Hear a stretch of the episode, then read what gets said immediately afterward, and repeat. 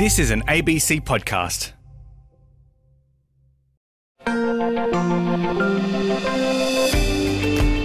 Hello and welcome again to Extra with me, Geraldine Dug, here on RN.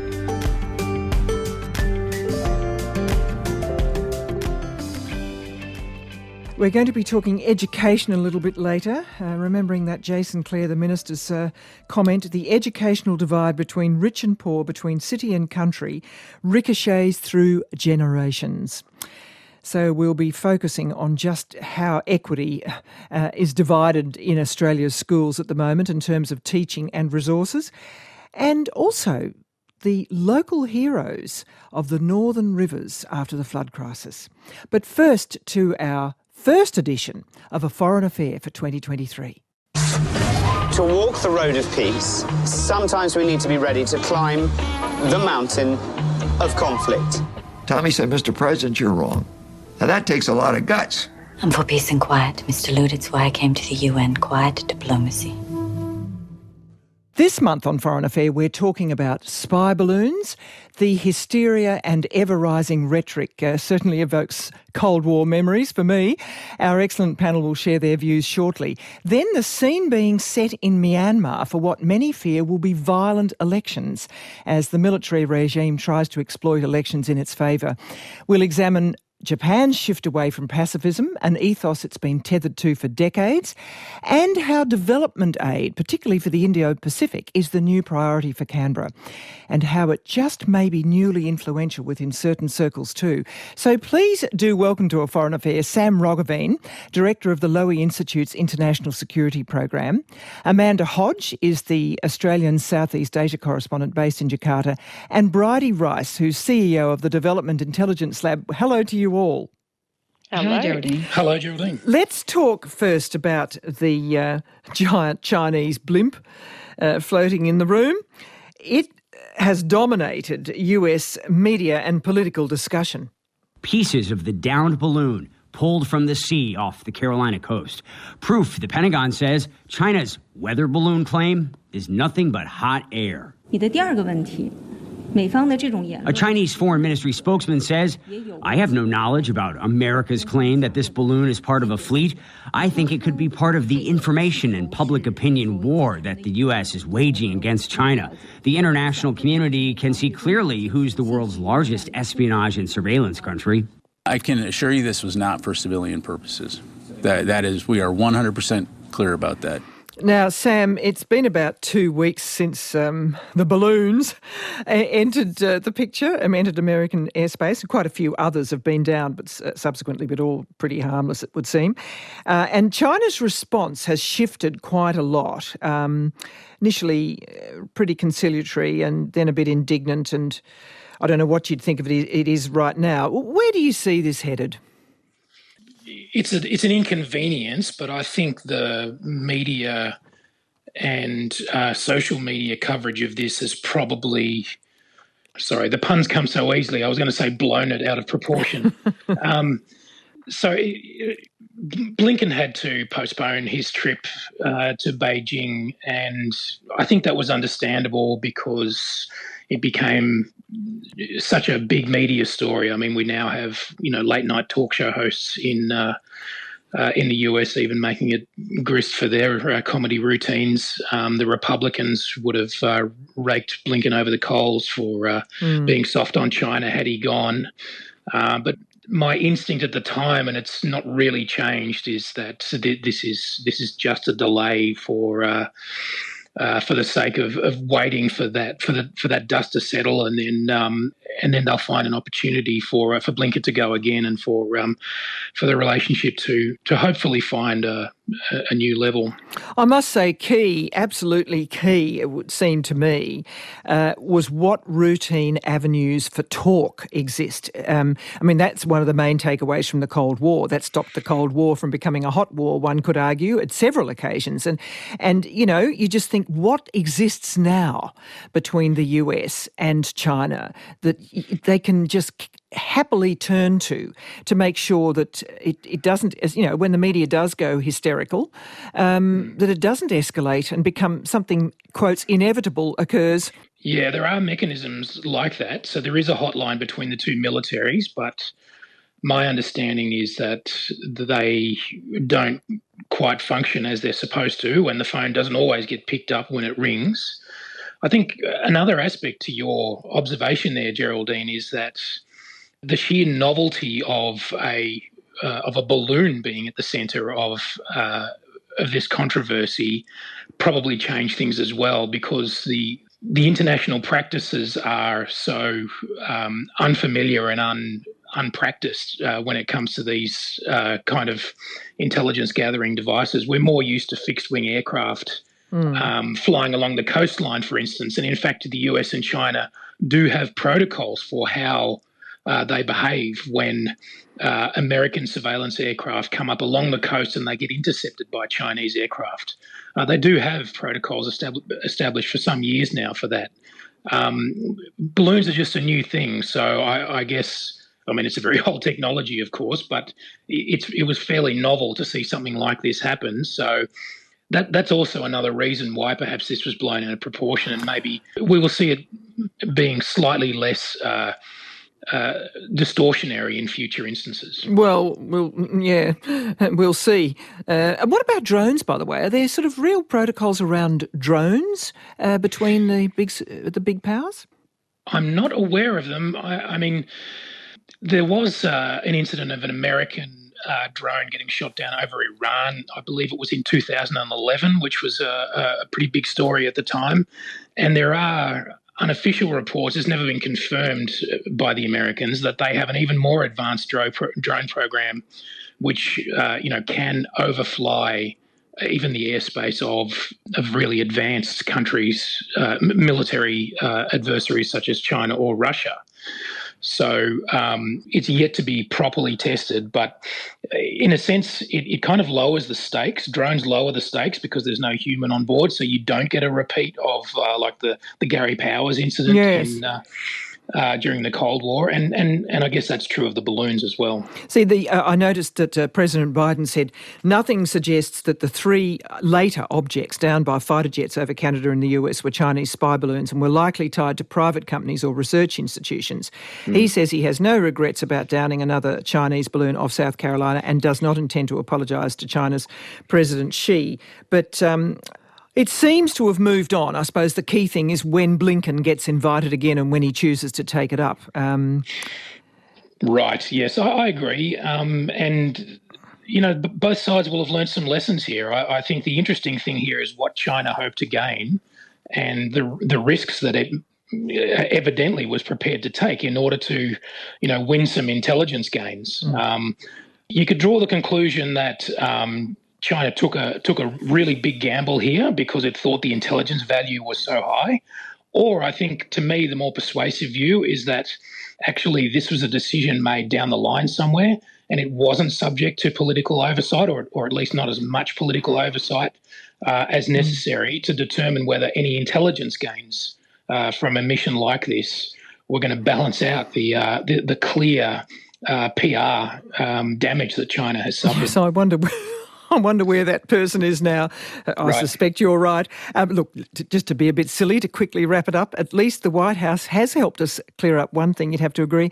It's poured cold water on extraterrestrial involvement. There is no indication of aliens or terrestrial activity with these recent takedowns. Wanted to make sure that the American people knew that, all of you knew that, and it was important for us to say that from here because we've been hearing a lot about it. I'm not. Would you tell us? I'm just, I loved E.T. the movie, but I'm just going to leave it there.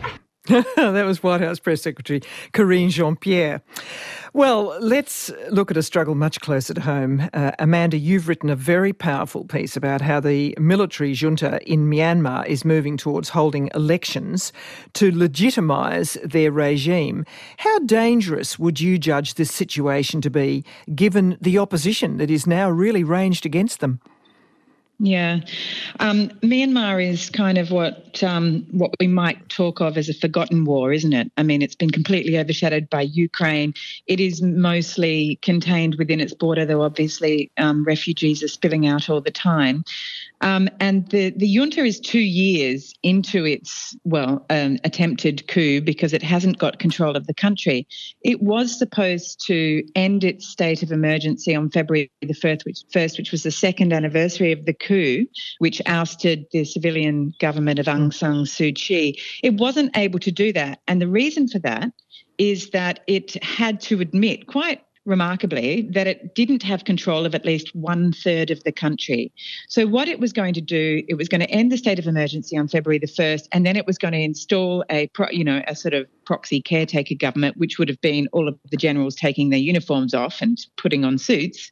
And then within 6 months, it would have held elections. That's not going to happen by August this year because of the state of insecurity in the country. The opposition, the armed opposition now to the junta is much more organised than it was even 6 months ago. You know, there's something like 200 People's Defence Forces and then, levels under that of sort of like Dad's Army, militias, etc. And they're all a lot of them are working with sympathetic armed ethnic organisations that have been fighting the state for autonomy for many decades. So we have this sort of broiling situation inside the country now, not just on the border regions with India and China, which, as you can imagine, is upsetting to those, two large Asian powers, but in the centre of the country, which has always been loyal to the military in the past and very much a Buddhist, enclave within the country. So any attempt to stage elections in that environment is going to be so bloody, I think so costly to the junta that even they had to admit that they needed to do more to establish their control of the country before they hold elections. What that means, what more they can do, we don't know, because they've already switched to an air war with these sort of indiscriminate strikes, not just on what they think are legitimate targets, but, everyone is a legitimate target to this junta. They've demonstrated quite amply that they don't discriminate between armed fighters and civilians. And the tragedy, as you outlined it, is also that there was so much private and NGO investment and capacity building happening and about to happen in Myanmar prior to the takeover, especially green energy projects. Yeah, it's if you think too much about it, you just crumple because it's such a tragedy. And Sean Turnell, who is the Australian economist who was released in November last year after 21 months in custody, in the Myanmar junta's custody, talks about this, the sort of collapse of the economy, the unravelling of 10 years of reform. And there were companies ready to invest hundreds of millions of dollars in, hydro electricity, in solar electricity and all sorts of things. That isn't happening because nobody's paying their bills in Myanmar. One of the ways that people who don't feel they can take up arms or who don't want to, directly confront the soldiers or the military, one of the ways that they're able to protest is by simply not paying the state. So there is no money coming into the electricity sector. So no investors want to invest in Myanmar. And as you will have seen, the Myanmar activist community is incredibly busy unmasking any companies or countries that continue to invest in this illegitimate regime. So destroy the state in order to rebuild it. Exactly. And yet again, I might add, because it's happened before. Bridie, any thoughts? Because this is very much your bailiwick. Yeah, Amanda makes a really good point here. Prior to the coup, Myanmar had a really complex set of transitions going on. It was a nation that was switching from military to democratic rule, from a closed to an open market, from conflict to peace. And it was already a really, really complex development landscape. And of course, you fast forward to now, and those extreme pressures on the basics of health and education and basic food insecurity have just increased.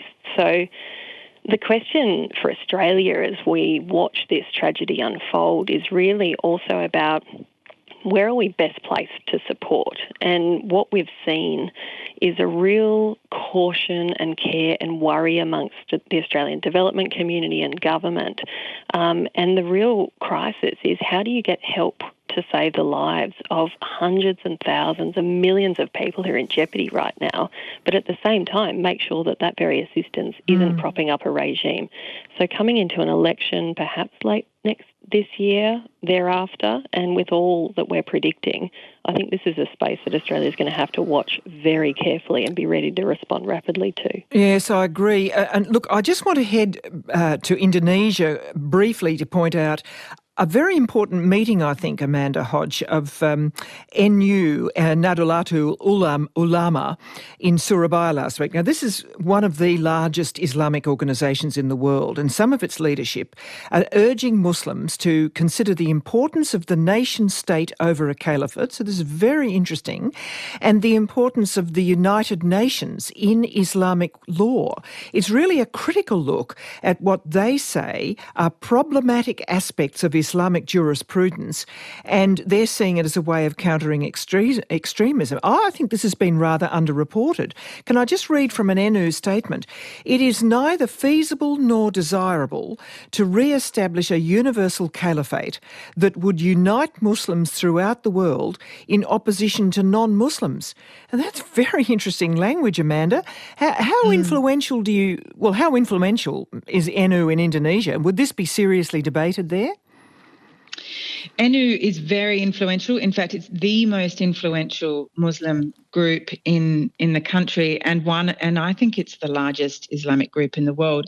It is mostly moderate, but it's very factionalised, extremely factionalised. And the faction that is talking about this is headed by Yahya Chalil Stakuf, who's a very thoughtful Islamic leader.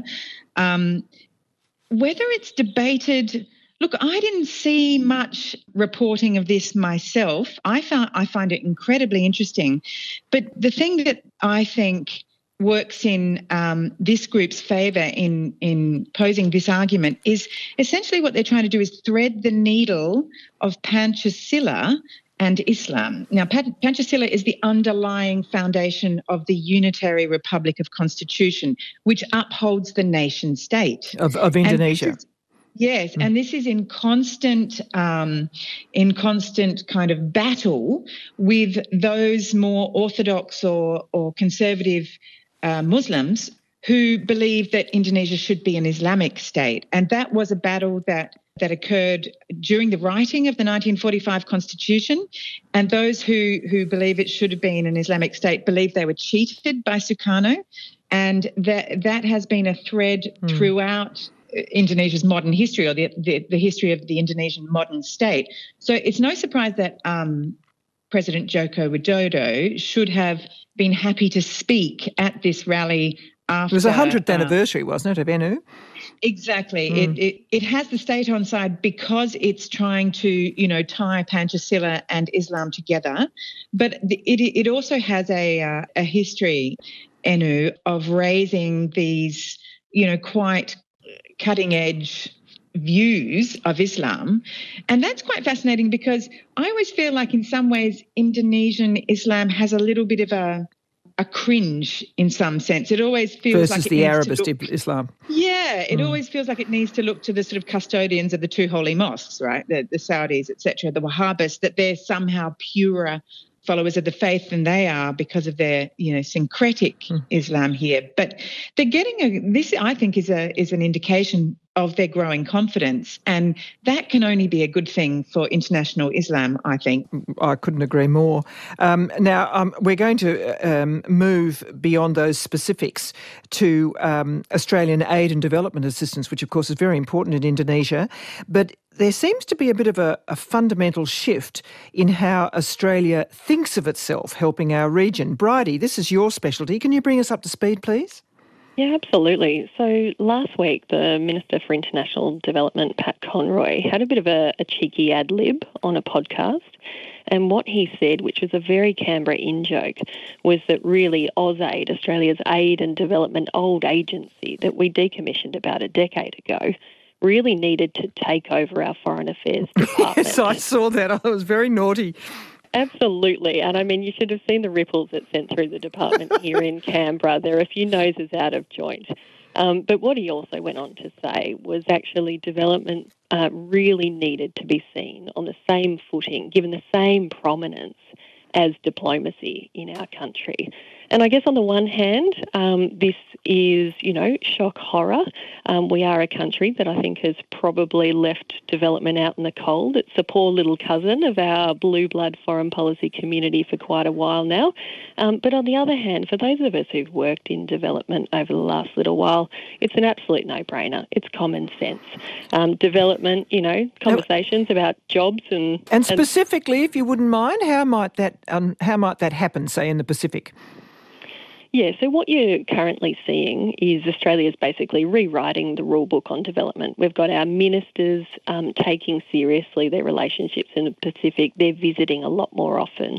We're seeing an increased amount of money spent through our aid budget into the Pacific. But I reckon more excitingly, what we're actually seeing is Australia starting to think of ourselves as a country connected to the Pacific and to the broader Indo-Pacific as well. So things like labour mobility. And yeah, haven't we just announced effectively a green card between the Pacific and us, that people can apply for a green card for ease of movement?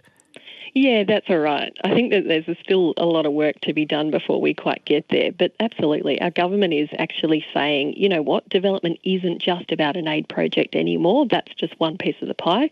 We're looking to connect our markets. We're looking to connect our labour. We're looking to rethink our visa system so that we can have more integration with countries in the region. And that is how we're going to be a good development partner. It's a ballot, isn't it, for a new Pacific engagement visa, which will allow up to 3,000 nationals of Pacific Island countries and Timor-Leste to migrate to Australia as permanent residents each year. That's really what I'm talking about. That's right. Yeah, and visas are this sort of ongoing irritant between Australia and our neighbourhood. It's the one, you know, that you hear people and governments complain about it all the time, that there's no ease of, you know, movement, no labour mobility, the lack of short-term work visas, which would be good for, you know, the Southeast Asian labour force and great for Australia, which is lacking, you know, labour at the moment. And it's, you know, until they get sort of that sorted, we're not going to have the sort of trade relationship we really want. Mm. Okay. Yes. You were going to say something, Sam? Look, Geraldine, just to be the stick in the mud here, I don't think Pat Conroy's right, actually. I don't think that the two things, aid and development on the one hand and diplomacy on the other, belong on the same level. I do think aid is a subset of our diplomacy. And in a very sort of abstract and old-fashioned way, when a foreign nation decides that it wants something from Australia, something that we are not prepared to give away, then they have two choices. They can either fight us for it or they can negotiate with us. Now, thankfully, overwhelmingly, they choose negotiation rather than fighting.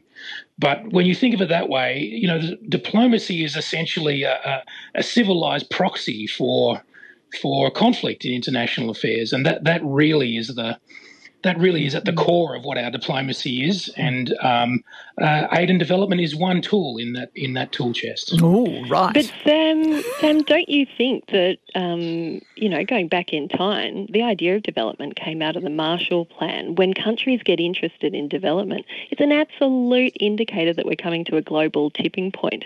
I mean, when our ministers go into the region and have discussions with their ministerial counterparts, they're talking about jobs, about health, about visa access. Development, I think, is actually becoming the language of diplomacy in our near neighbourhood. It's not the only language, but it is certainly not just an instrument. It could actually be the way we engage in influence and increase our power in the region. Yes, sometimes diplomacy provides cover for our aid and development, though. I know, like here in Indonesia, there are programs that the Indonesian government might not particularly embrace, like, you know, development or programs for, you know, gender equality or, you know, LGBT. And we couldn't do these things without the diplomatic cover that's provided. Mm. Absolutely. I think, Amanda, Indonesia is a great example of where those tools stand side by side in the bilateral relationship, for sure. Well, we were, I mean, that's what we were talking about in the earlier part of the program, is that the role of diplomacy in Ethiopia, in that extraordinary, I mean, that's where you absolutely see the need for diplomacy to come front and centre. There's a good argument to be involved in. And I want to move finally to Japan, and I remember that the Hervé Lemahieu from the Lowy, looking at their power index, talked about the crucial role that Japan was now playing in its diplomatic corps. Very, very successful.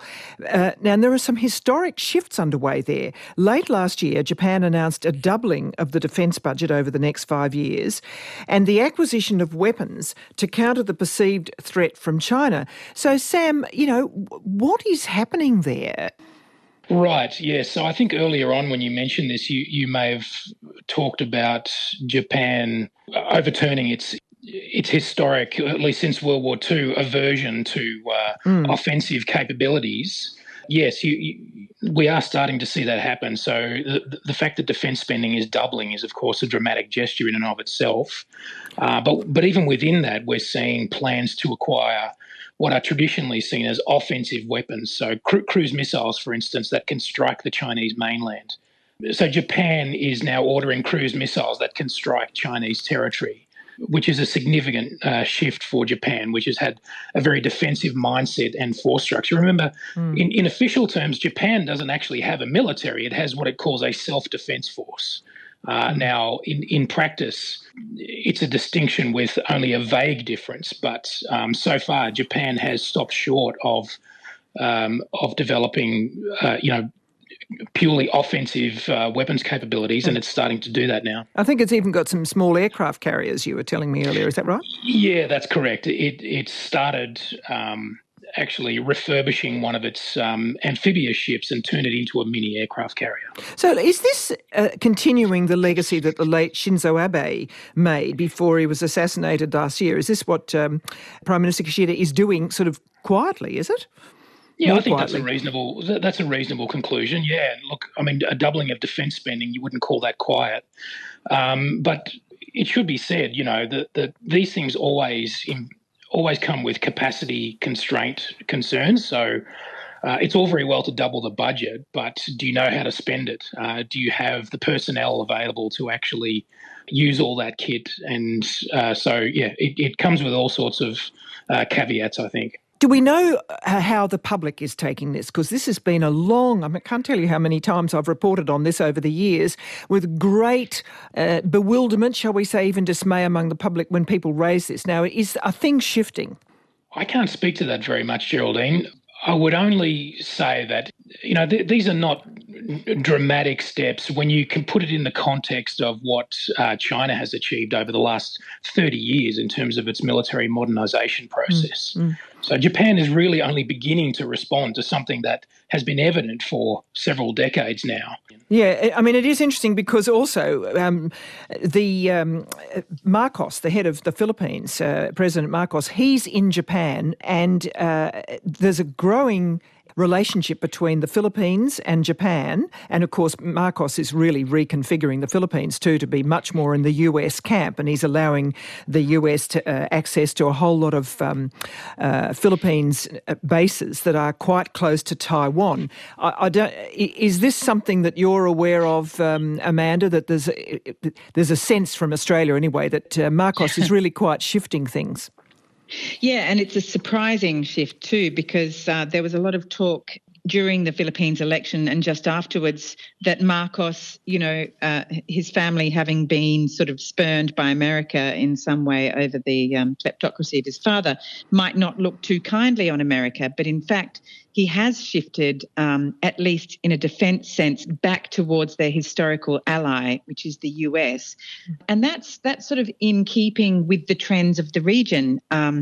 I think what happened in the Taiwan Strait last August really shook the Philippines, because it's right in the line of fire there. It's very close to the Taiwan. Which is after Nancy Pelosi's visit, we had all the Chinese aircraft buzzing the island. Right, they surrounded Taiwan and conducted their 3 days of live fire drills. I think that that shook the Philippines and really made them understand that they were very vulnerable, and that this sort of game they were trying to play of balancing China and US against each other on defence wasn't going to work. China, as the Lowy Institute survey has shown in recent weeks, is definitely the main trading partner for all Southeast Asian nations, but they all rely on America for their security and, you know, for balancing the power in the region. And we're seeing a lot more of these, you know, defence pacts between, in a trilateral sense and also in a bilateral sense, to try and shore up the security of the region. And while no one's saying it's to balance out Chinese power, that is actually what it's trying to do. Yes, I might let you have the final word, Bridie, because Japan's quite interesting the way it uses its international development or aid agreements, isn't it, to build relationships. This is all part of their really very successful, as I understand it, insinuation of themselves into a whole lot of areas where once they would have been on the back foot. Yeah, that's right. Japan is sort of regarded as the quiet achiever of the aid and development front. They've got a really sophisticated financing capability, so they're looking at financing various parts of infrastructure, and in parts of Southeast Asia and the Pacific in particular, they're really well regarded as a great partner. I think the Japanese foreign ministries have done a lot of hard work with their diplomats and their development experts there, and they're listening acutely to what the region needs and just quietly going about that work responding. And I wouldn't mind betting that Australia could take a lesson or two from the Japanese playbook when it comes to things like development finance, but also perhaps reducing some of the paternalism that I think sometimes we're a bit too well known for in the region. How interesting. Okay, look, thank you all very much indeed. That was a little quick tiptoe through the tulips of a lot that's happening as we kick off the year. Sam Roggeveen, Amanda Hodge and Bridie Rice, thank you very much. Thanks, Geraldine. Thanks, Geraldine. And we're going to shift the focus now back to Australia and talk next about why academic achievement is stagnating in our schools. There really is a lot happening in the education space at the moment, which is responsible, you could argue, for the health of Australia's egalitarianism. A lot about equality and inequality starts right here in our school systems. Just glance at the important Productivity Commission report in January. Many of you may have missed it, but essentially it argued that the huge amounts of Gonski funding plunged into our systems to improve student performance had not really achieved its goals. So if money isn't the panacea to lifting children's performance, what is? Generally, the answer is teaching quality, but how to get their best. The Education Minister, Jason Clare, has virtually invited a year-long debate among us about how best spend the $72 billion worth of combined federal and state money. We've been heeding that. Last month, we covered some new teaching emphases, for instance, in the Bungawalbin Catholic schools. Here's another perspective from Professor Janet Clinton. She leads a research hub into teacher effectiveness at the University of Melbourne. Welcome. Thank you. It's great to be here. So all that hype about money, hoping to really achieve big changes, has it really not succeeded? Look, I think there are really two important things to consider when you think about the Gonski funding. I absolutely agree it hasn't succeeded, but why hasn't it succeeded? We would probably argue that the Gonski recommendations have not been fully implemented. In our independent system, there's much more implementation, but it's not happened in the public sector. And why not? I would suggest that the previous government got caught up with other disruptions. So they started implementing, they had some different views, and they chose, I would assume, the independent sector first to fix that.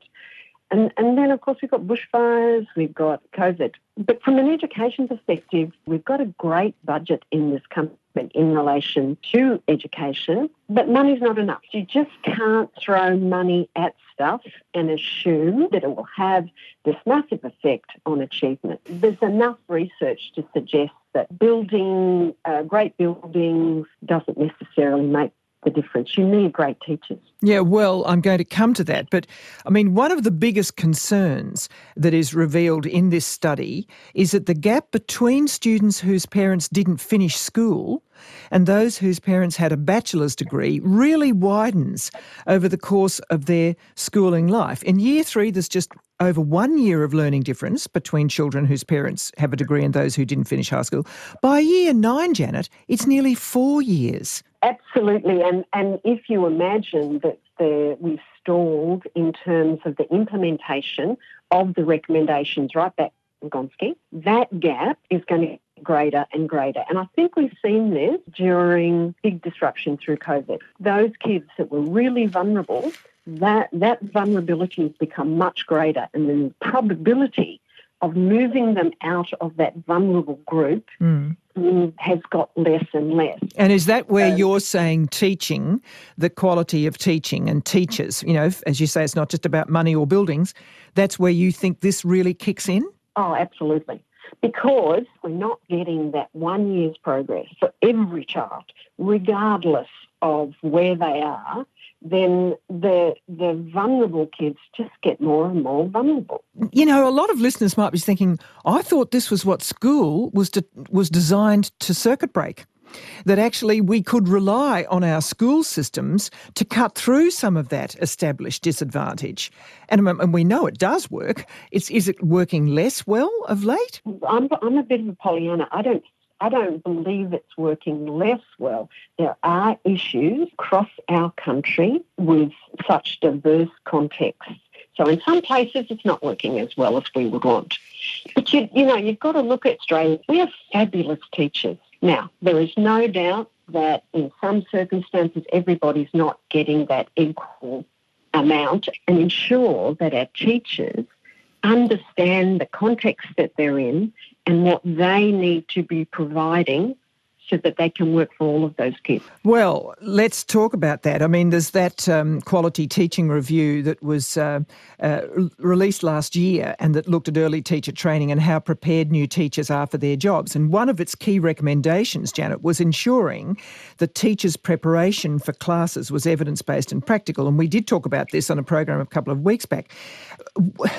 What do you say the evidence is saying about the best way to teach? Is it more this explicit teaching methods or more student-led? Honestly, I'd go for a balanced view. If I'm horrified that somebody would say to the teacher of my grandchildren, just do explicit instruction. If my 7-year-old granddaughter was struggling with her vocab and her reading, I would expect they would use explicit instruction because that's what she needs at the time. But if you used it all the way, then what you're going to get is a group of kids will just become having surface-based knowledge. They can't apply the skills in a more problem-solving manner, then it's not going to help future functionalities. This equivocation might not help the very kids that we're talking about, of course. Maybe the planners and the teachers and the researchers all need to be on a bit of the same page and say, look, it's 67% has to work, you know, let's just make a decision. Yeah. So I would argue that all teachers need to understand explicit instruction and know when to use it. And they all need to know how to teach the ideas, problem solving, and, that discovery-based learning. They also need to know how to develop a learner disposition. So that's a number of different skills. What kind of teaching is getting the best results overseas? If you go to Shanghai, of course, it's going to be more explicit, more descriptive, and they're going to do well on PISA and TIMSS. We always go to Finland, for example. Well, teachers have more autonomy in terms of strategies, but they don't focus on the strategies. They focus on the teacher differentiating what the child needs. If we go to Singapore, they have this amazing teaching evaluation system that the teachers want because it tells the teachers what's working. So, you know, getting the teachers engaged in having enough resources so that they can choose varying strategies and apply them in the right time is the way to do it. There's another way of looking at this too. People like Chris Bonner have been writing about this, which is to look at the systems rather than the individuals, which is a little bit of what you're doing. And he's particularly been writing, and I'm sure you've seen it, about Australia increasingly aggregating strugglers in disadvantaged schools, so making it harder for formally, you know, high-profile schools that are sort of creamed off, that their best go to, say, small privates or the higher end public system, and they just simply cannot maintain their academic success. And there's a great line he's got here: a child's peer group affects their identity, their post-school aspirations, their motivation to learn. It can also have a powerful effect on the curriculum, both in terms of subjects offered by a school and how lessons are pitched. It becomes harder to engender a shared sense of the value of education. Such a scenario is hardly improved when resources, including teachers, are in short supply. Now, that's decisions beyond individual teachers, isn't it, or their methods? There's a couple of things that I think that's missing from what Chris emphasises. You know, it is the student in that space, and you would imagine, whether it's independent, faith-based, public, that all schools, regardless, would enable student motivation and enable that learner disposition, the confidence, capability and capacity to choose the path that they want. The problem we've got is focusing on, you know, these prescriptive curriculum. I think when you get to that point and you start really, you know, making teachers have greater workload, saying you've got to do more, you've got to do this, then we get into the situation we're in now, where if you look at the, you know, the reasons why teachers want to leave or don't want to go into teaching as a profession, it's about the pressure that they're being put under. And think about the last 5 years, our teachers have been bashed by, you know, blaming them for everything. So our profession, our expertise as teachers is not revered. It is in Singapore like it is in Finland. So why would you become a teacher? And why would you become a teacher in the public system when apparently, in some sources, they're not considered to be essential frontline staff? No, but even you said at the start of this interview, it's the teaching quality is what is going to determine things and improve student outcomes. So, I mean, you cast a verdict then. I absolutely agree. It is about the teaching, I would argue, and the teacher. I do think we have incredible amounts of expertise within our own system. Look, can I just do a quick final? Education is state-based, as we know, even though the Commonwealth now provides so much money. Who is faring the best and the worst? I know you won't want to be specific, but I'd really like to hear your judgment. I'm going to go Victoria is probably doing incredibly well at the moment, given, look at the NAPLAN results. So, for example, the leading teachers, learning specialists, it provides that great pathway. Everybody might say, yes, but you're a Victorian, you're biased. New South Wales are doing some really interesting things. I have my eye on what's happening with South Australia as they move towards really focusing on wellbeing, motivation and engagement. You would probably worry, and we always have, I think, with Northern Territory. But with Northern Territory, what's interesting is they, from an achievement point of view, aren't doing as well as some of the bigger states. But their progress looking good. Okay. It's hard to nail this down, isn't it? It really is. But I very much thank you for your time today, Janet Clinton. Yeah, you're welcome. Really appreciate it. Janet Clinton, she leads a research hub into teacher effectiveness at the University of Melbourne. And thank you for all your texts on this as well. It preoccupies a lot of us, I think. Well, up next, 1 year on from floods that devastated northern New South Wales.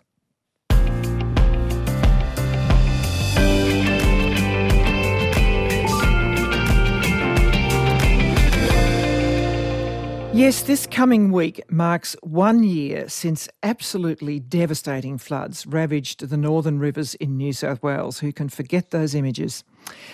To mark the occasion, local journalist and first-time filmmaker Susanna Freymark will showcase her short film Tinny Heroes for the first time.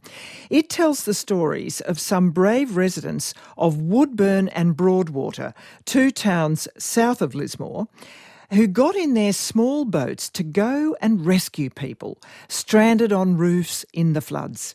Here's a little from 84-year-old resident Robert May. These were volunteers, not SES, volunteers who had taken in their own minds to get in their fishing boats with their outboard motors and rescue people, which they did. And I think they're heroes. I think those people are remarkable. And I owe my life to them. That's Robert May. Now, this film is billed as a short film that's big on bravery.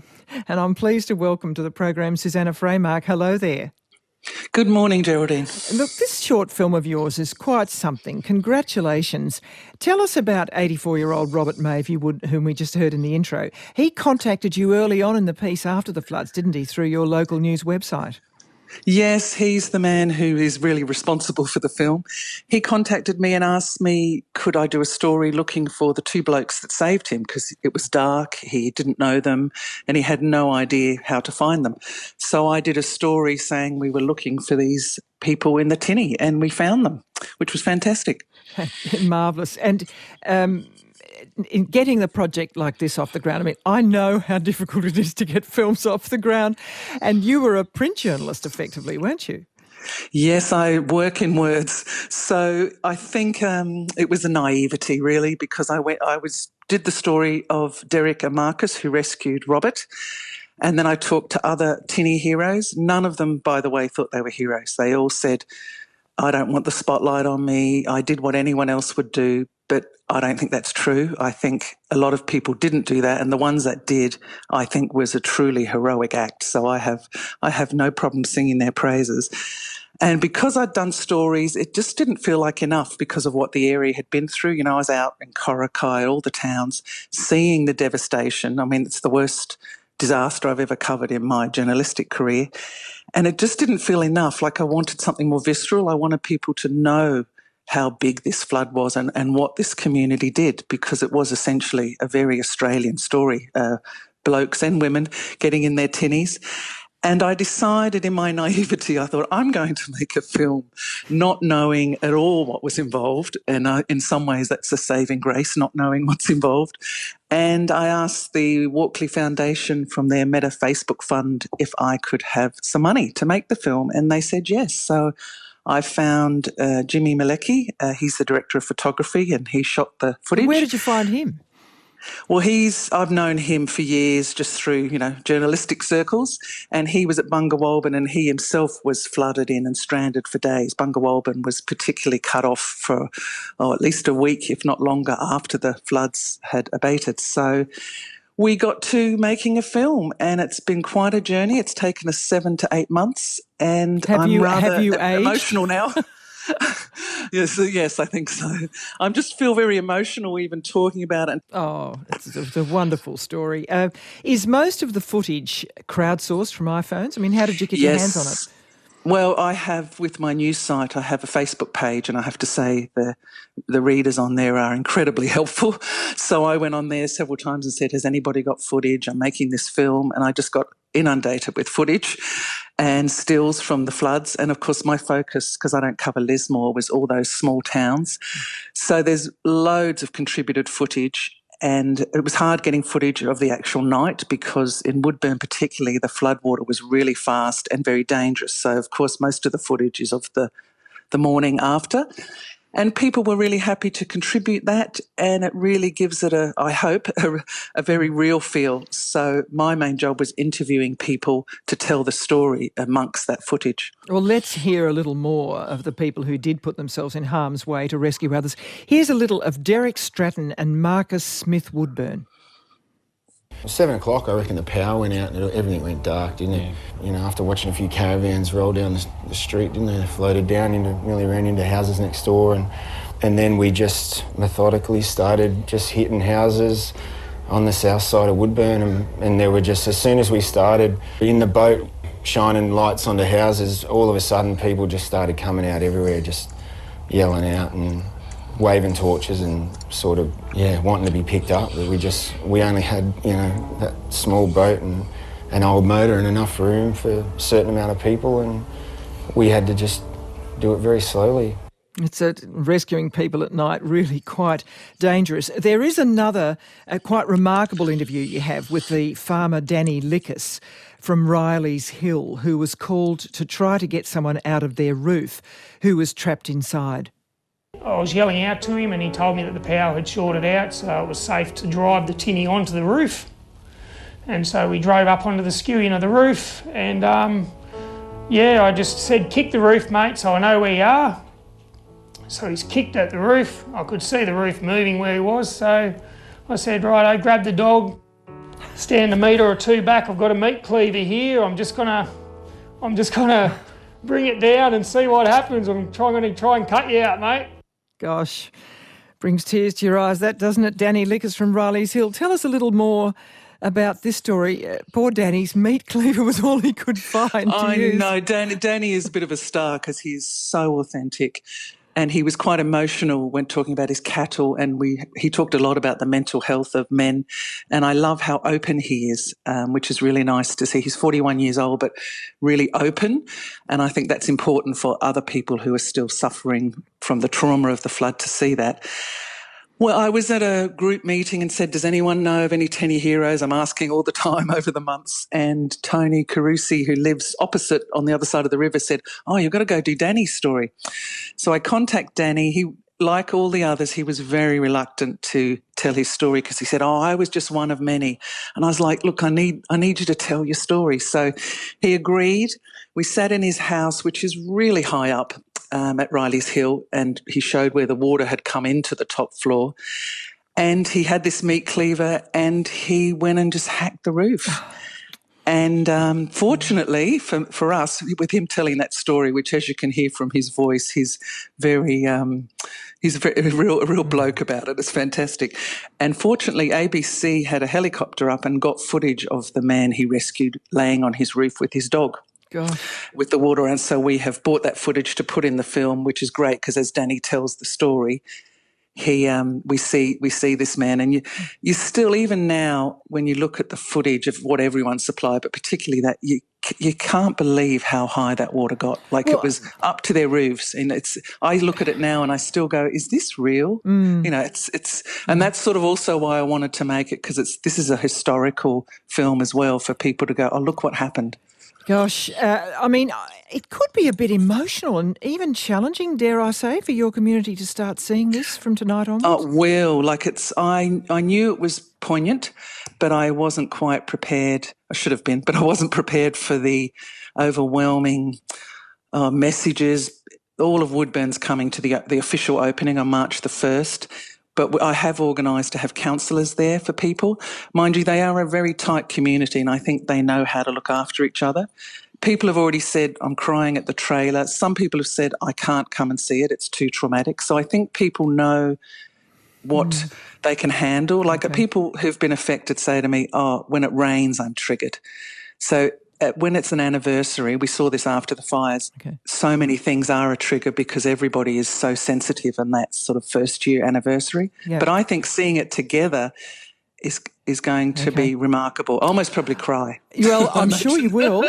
Susanna Freymark, congratulations, like huge congratulations. Thank you. It's official launch at the Woodburn Hall on March the 1st. And that's it for Extra with me, Geraldine Dug. Thank you for your company today, and I do hope you can join us again next week. Bye-bye for now.